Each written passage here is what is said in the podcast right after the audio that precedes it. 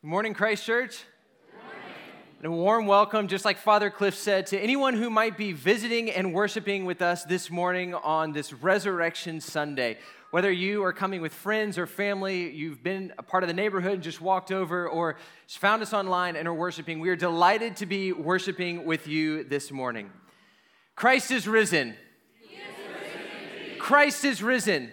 He is risen indeed. Christ is risen. That is why we are here.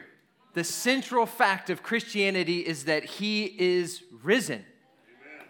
Come out of the tomb. And so we will talk a little bit more about that. I know we also have kids. You are joining us in the service today, and we are so excited to have the kids. So kids, I have something I want to do with you. I want to teach you the very first greeting that there was in when we found out about Jesus' resurrection, the very first greeting. And it's in a foreign language. It's in Greek. So I'm going to teach you some Greek language this morning, kids. Are you ready for this? Yes, okay. Some kids somewhere, parents and others, you can join along with this. But this is the very first greeting when we find out that very thing we just said, Christ is risen. He is risen indeed. This is how it is in the very first people to see this. And this is what the Greek churches still say to this day. They say, Christos anesti, and the response is, Alithos anesti. So the first person, kids, I'll say, Christos anesti, and then the kids say, Alithos anesti. You want to practice it? Kids, can you say, Alithos anesti? All right, let's try it. Are you ready, kids? As loud as you can. Christos anesti. And parents, join in. That was lackluster. Christos anesti. He is risen indeed. The central fact of all of Christianity, why we celebrate Easter, why you're here this morning. The main point of the sermon is not Jesus was a great moral teacher, though he was. The main point of the sermon is not that Christianity reaches out to the downcast and the downtrodden, though it does. The main point of the sermon is this: he is risen. He is no longer in the tomb. So we're going to look at that today, that news, that fact. You know, sometimes news, you get news and it's just information. It's going to be 75 degrees outside today. That's interesting. The Chiefs won the Super Bowl. Okay. And some information that I have. Other times you get news and it has implication, right? There's something you're supposed to do with it. You get a phone call from your daughter, perhaps. Dad, I'm engaged and I'm getting married. That's news with implication. It demands something of you. There's going to be a new orientation in our family. I'm praying immediately. Financially, I'm providing for this wedding. So this is news with implication that we're looking at today. We're in Matthew's gospel. You can look at our gospel reading, Matthew 28. You need to know, Matthew is a devout Jewish Christian, and he's writing to other Jewish Christians, and he's trying to show them that Jesus is the better Moses. Moses was the prophet and the lawgiver who spoke the word of God, but here is the true word of God. He speaks on his own authority, and he wants to show them Jesus is the better King David. King David ruled the people of Israel, but here is the king who reigns forever, who never dies, who rules all the world. He tells the story. This is one of the earliest accounts we have of what happened that morning. Two women, both of them named Mary, go to Jesus' tomb. They're going that morning to mourn. They want some peace and quiet after the execution of Jesus. Suddenly an earthquake rumbles and an angel appears. And did you catch it? His clothing is like lightning, so bright. And this sight is so frightening that the Roman guards, professional security guards, thick-necked people, in fact, people that don't have necks, just a head connects to the shoulders, they pass out from fright at the sight of this angel. The women themselves are afraid. The angel begins to speak to them and says, "Don't be afraid. You're looking for Jesus who is crucified. He is not here. He has risen." What we just said, Christos anesti. He is risen. Come and see the place where he lay, and then go and tell his disciples. Come and see, and then go and tell. News with implication. Come and see, come and investigate, and then go and tell the disciples. Sometimes it's thought that in order to be a Christian, you have to be a thoughtless person. You have to check your brain at the door and just try to garner up some emotional energy to continue to believe in God. Nothing could be further from the truth. The angel says, Use your mind. Use all of your mind. Use your senses. Use your sight. Come and see, is he in the tomb? Probe honestly and ask if this is true, which is what I want us to do this morning. So many times we evaluate our faith by asking, how do I feel about God? We start with kind of the subjective experience. How am I feeling about God right now? And that's not where Christianity starts. There should be times you feel about God like just overwhelmed gratitude. You'll have experiences, the Holy Spirit pouring out the love of God into your life. That should happen from time to time in your life, but that's not every single day. The fact of Christianity is not based on how you internally feel, what the thermometer is of your soul on any particular day. It's based on a fact. Something happened in history, objectively, outside of yourself. The reason we come and see is because for every single person who ever tries to follow God, there will come a season in your life where you begin to doubt, you begin to have questions, you wonder, is this really true? God seems really distant. I wonder if that time where I felt like I was so close to him, maybe there was just some social pressure going on. I was in a room with people and felt like I had to make a decision for God to please my parents or someone else. I was pressured to believe. Maybe whatever I felt wasn't real, and what I feel now, the absence of God, is actually more true. I don't think God actually does exist. But if Jesus did raise from the dead, then even if I feel distant from him, the faith is not over. Something happened. So I want us to come and see what might have happened that morning. Did the resurrection happen? And for this week, just in order to kind of prepare for this sermon, this is something I've done. I think I've spoken about this before. I've had deep seasons of doubt in my own life. And what always pulls me back is looking at some of the things we're going to talk about this morning. Did it happen? Was it true? So I went back and reread books and articles, listened to some podcasts, scoured the internet, which is a very dangerous thing to do, just to let yourself loose. Look at what are the theories that people have on what happened to Jesus that morning. And I want to go through some of the main theories and talk about them and what did happen. But all scholars start with these 3 points. First of all, Jesus of Nazareth existed. No one disputes that. Second of all, Jesus of Nazareth died on the cross. Everyone across the board, secular, Christian, believes that point too. And third of all, the disciples claim to see the risen bodily appearance of Jesus. Everyone agrees with that point too. The question is, did they really see him raised from the dead? So what happened? Here's maybe one option. Did Jesus really die on the cross? Like, was he actually really dead? When he was executed, when he was crucified on the cross, did he really die, or did he just get really close to death, and maybe he even passed out, and so it seemed like he was dead? You start to wonder about this, and some of the ways you might think about this is you'd have to, in order to believe this, you'd have to believe something that I think takes greater faith. You'd have to believe that Jesus survived an execution at the hands of professional executioners. Like, can you imagine someone who's trained in execution to say, hey, Pilate, we did a pretty good job. I think we got him halfway there, maybe 2/3 of the way there, right? Like, there's even stories about the Roman soldiers go by and they choose not to break Jesus' legs to hasten the crucifixion like they do the other criminals crucified alongside him because they recognize he's already dead. To prove it, they go ahead and lance the side of his body, and you can see that his heart has ruptured because this blood and water pours out together. So you have to believe that he survived an execution and tricked the executioners that he really didn't die. Then you have to realize his body was totally encased in these winding sheets and entombed, about 75 pounds of linens and spices tightly wrapped around him and put into this tomb, into this cave.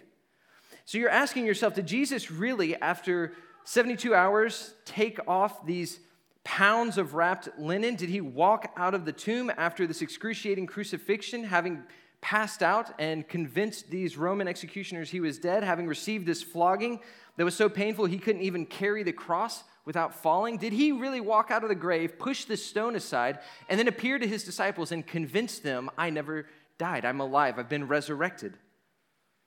You can imagine someone having a terrible accident that everyone, EMT, declares them dead, and in 3 days are they walking around convincing you they're completely fine, restored? I think it takes faith to believe that. This next one is maybe there was just a mass hallucination all the disciples had. You know, when we talk about hallucinations, we usually think of private hallucinations. We don't think of public hallucinations. So when you read the gospel accounts, there's Jesus appearing to different groups, to a group of 11 disciples, to 12 disciples. At one point, Paul says he appeared to 500. Like a room like this, most of them are still living. You can go and talk to them because they saw him. It's not the way that hallucinations normally happen, but sometimes when hallucinations do happen in groups, it is when people are all grouped together and they all see the same thing, and they kind of work themselves up into a frenzy. You know, kind of. Have you ever been one of those, like maybe part of a group of 10 or 12, and you're like, yeah, I think I see a car over, it's a car. I think I see a car on the horizon. Like, you kind of all start to go with it because you don't want to be the one who says they don't see it. So that's kind of the principle of mass hallucination. But Jesus appears at multiple times to multiple different groups of people. He appears to the 500, appears to the 12, he appears to the 11, he appears to, in Galilee, he appears in Jerusalem at different sites, he appears to women speaking. Something that hallucinations don't typically do. We typically have quick hallucinations, not hallucinations that hang around for 40 days. We have hallucinations where we can see something, but we don't touch it. People are touching Jesus, hugging Jesus, clasping his feet. Hallucinations don't typically take fish off of a plate and eat it and discard the remains of it. And here's the big kicker for this one. The Jewish authorities, if they wanted to, could still go to the tomb and produce the body if this was just a hallucination. This next one is maybe the disciples made all this up. You hear this theory sometimes. Maybe they just made it up. Maybe they had this desire to deceive everyone with this worldwide religion. And the first question you want to ask with that is like, but why? Like, what's in it for them? As you read the stories of the disciples, it's not like their lives got better by making this up. In fact, we don't have any evidence, any record of any of the disciples under pains of torture, of imprisonment, of execution, ever recanting their story. Not one disciple ever said, I changed my mind, we made it up, it was a joke, it was a myth, I'm sorry. No one ever says that. That's kind of incredible, in fact, that we don't have anyone recanting that they saw him. We'll sometimes have people recant whether or not they believe in God, but not that they saw him alive, the resurrected Jesus. The other thing I would say is, if they made this up, they are one of the most creative authors. They're like Shakespeare 10x to make this up, because they start to do some things that are pretty incredible. First of all, they completely innovate the idea that one person would be resurrected. That's like totally foreign to the ancient world. You had Homer, who talked about shades and ghosts that would remain. You had this Jewish sense that maybe at the end of time, everyone will be resurrected, but you never had one person being resurrected, let alone the Messiah. You know what they thought about the Messiah, right? If you read the Dead Sea Scrolls, they're like, when the Messiah comes, you'll know he's the Messiah because he kills the enemies. Not that he is killed. So starting with a failed Messiah and saying it's not everyone being resurrected, it's just one person being resurrected, and it's not a ghost, it's his bodily resurrection. That's why I'm saying it's 10x Shakespeare. It's greater than Tolkien. It's whoever the greatest author is. It's your John Grisham. John Grisham couldn't invent this story. Furthermore, I would say it's poor writing. The men, the heroes of the story, are cowards. The women are the ones who show up first at the tomb in every single gospel. And you wonder, why is that significant? Don't overlook this. In the ancient world, put yourself in the ancient mindset. This is not modern, this is ancient mindset. Women weren't allowed to testify in court. Josephus, in fact, says, he's a historian writing in 70 AD, from a woman, let no evidence be accepted. Celsus, he's an early atheist, writing before the 3rd century, says, of course you don't believe Christianity. It was invented by hysterical women. And yet, all 4 Gospels say the first people, the faithful disciples at the tomb, it's not Peter, it wasn't the men, it was the women. Why do they say that? Because that's how it happened.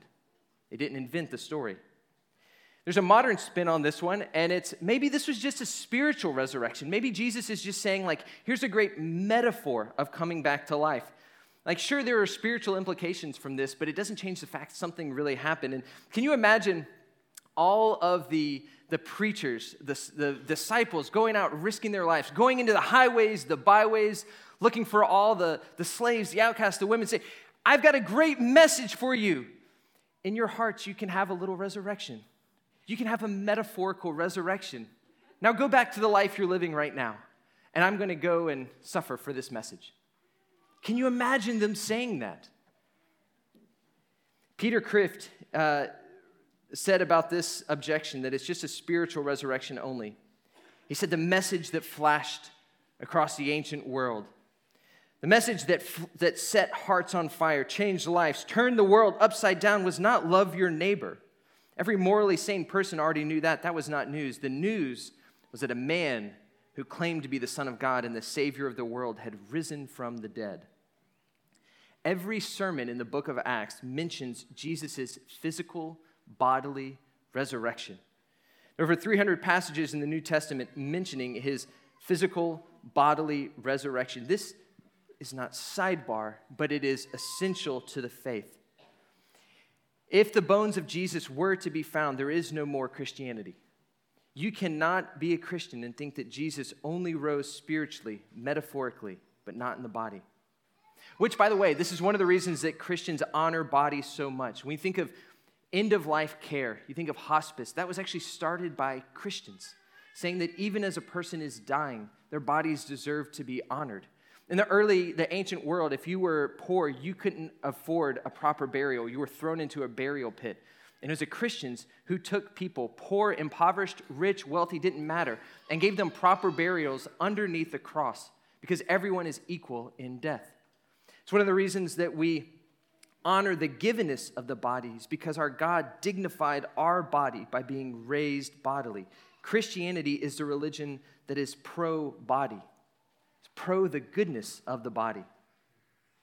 You know, there are other theories as well. Again, scour the internet, you'll find them. You'll see things like, maybe the disciples forgot the tomb where they buried Jesus. Right, that's pretty unlikely, right? Like, I forget my keys, but I don't forget where I buried my leader.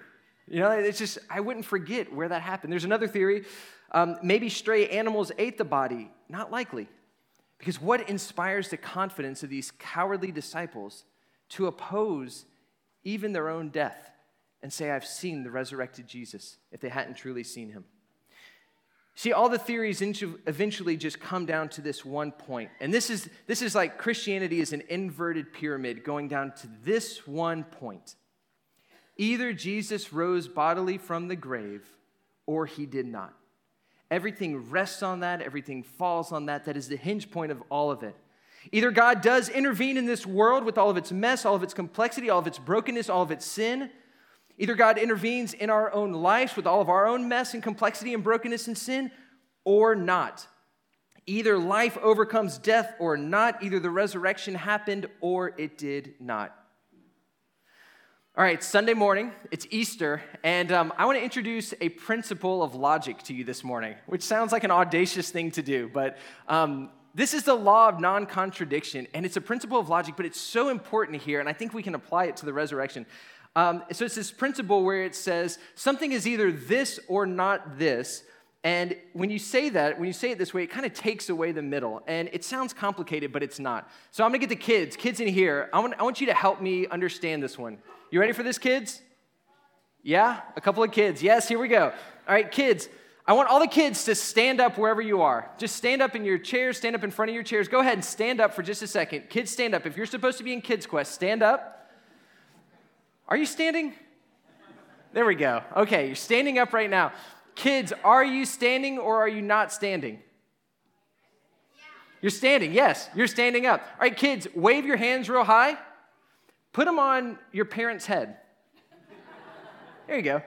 Okay, are you waving your hands and putting them on your parents' head? Yes? Yeah, you're not doing that. You can go ahead and have a seat. Thanks, kids. Well done. So here's the principle. Look, this is either my hand or this is not my hand. I'm either speaking or I'm not speaking. The kids were either standing or they're not standing. It takes away the middle. There are times where you say things can't be gray. They must be either black or white, this or not this. So you get the point. With the resurrection, we can do this. Either Jesus was raised from the dead or he was not raised from the dead. He was raised or not raised. And you cannot forever remain in a middle on this one. You can't remain agnostic about it forever. Why? Because the stakes are so high. Either the greatest thing that could ever be conceived of in the history of the world has happened, that God has come down. He has assumed human body. He has died on a cross. He has been buried, and he has been resurrected. Either that has happened or not.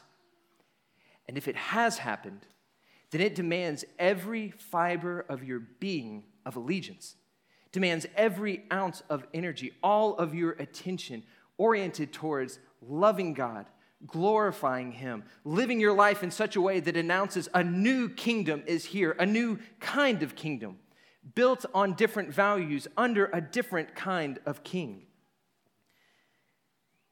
I know this might seem like, well, gosh, I just want to experience the love of God. I want the feel-goods in me. Like, when do I get some of that? Fair, you know? Like, I totally get that. When we speak about human love, when I talk about the love that I have for my wife, I don't normally just list off a set of values about my wife. Oh, she's 5'4".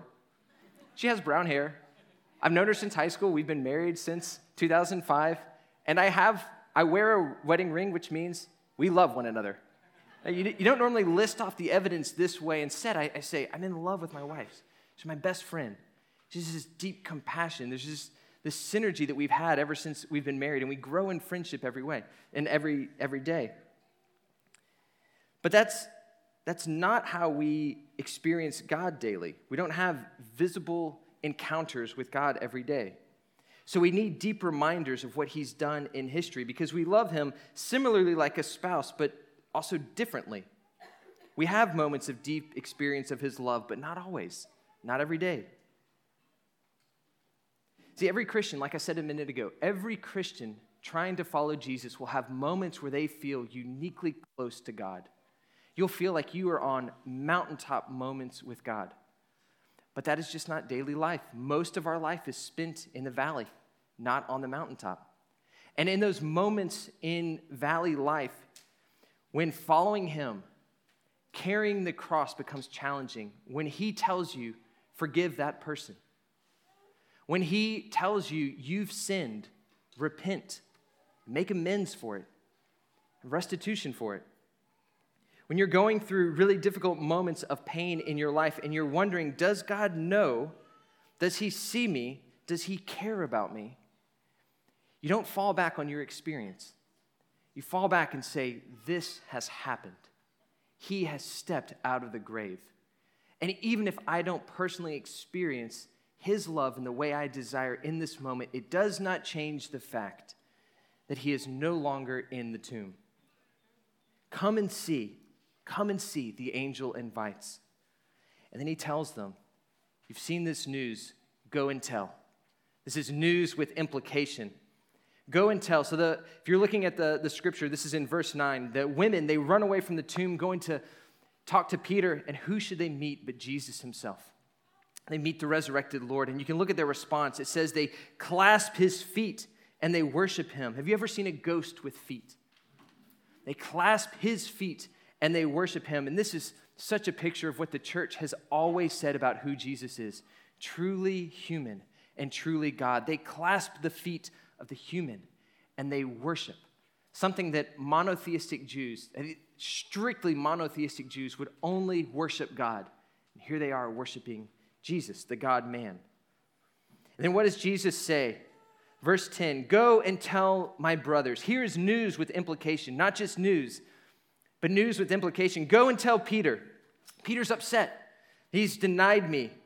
Go and tell him I've been resurrected. I forgive him. Go and tell the other disciples. They're scared right now. Tell them you never need to fear again. All is forgiven. A new kingdom is starting. Go and tell them that all that I said about me was true. All my commands, all that I have taught them is true, is really happening because I've been resurrected. Go and tell all people that all are welcomed, every nationality, men, women, no matter where you're from, all are welcome to come because I've been resurrected. Go and live out this new kingdom life, telling, showing, proclaiming, embodying, death is washed away, sins are forgiven, and that there is deep purpose for your life. Go and tell them. Because Christ is risen. He is risen indeed. May we live this truth. In the name of the Father, and the Son, and the Holy Spirit. Amen.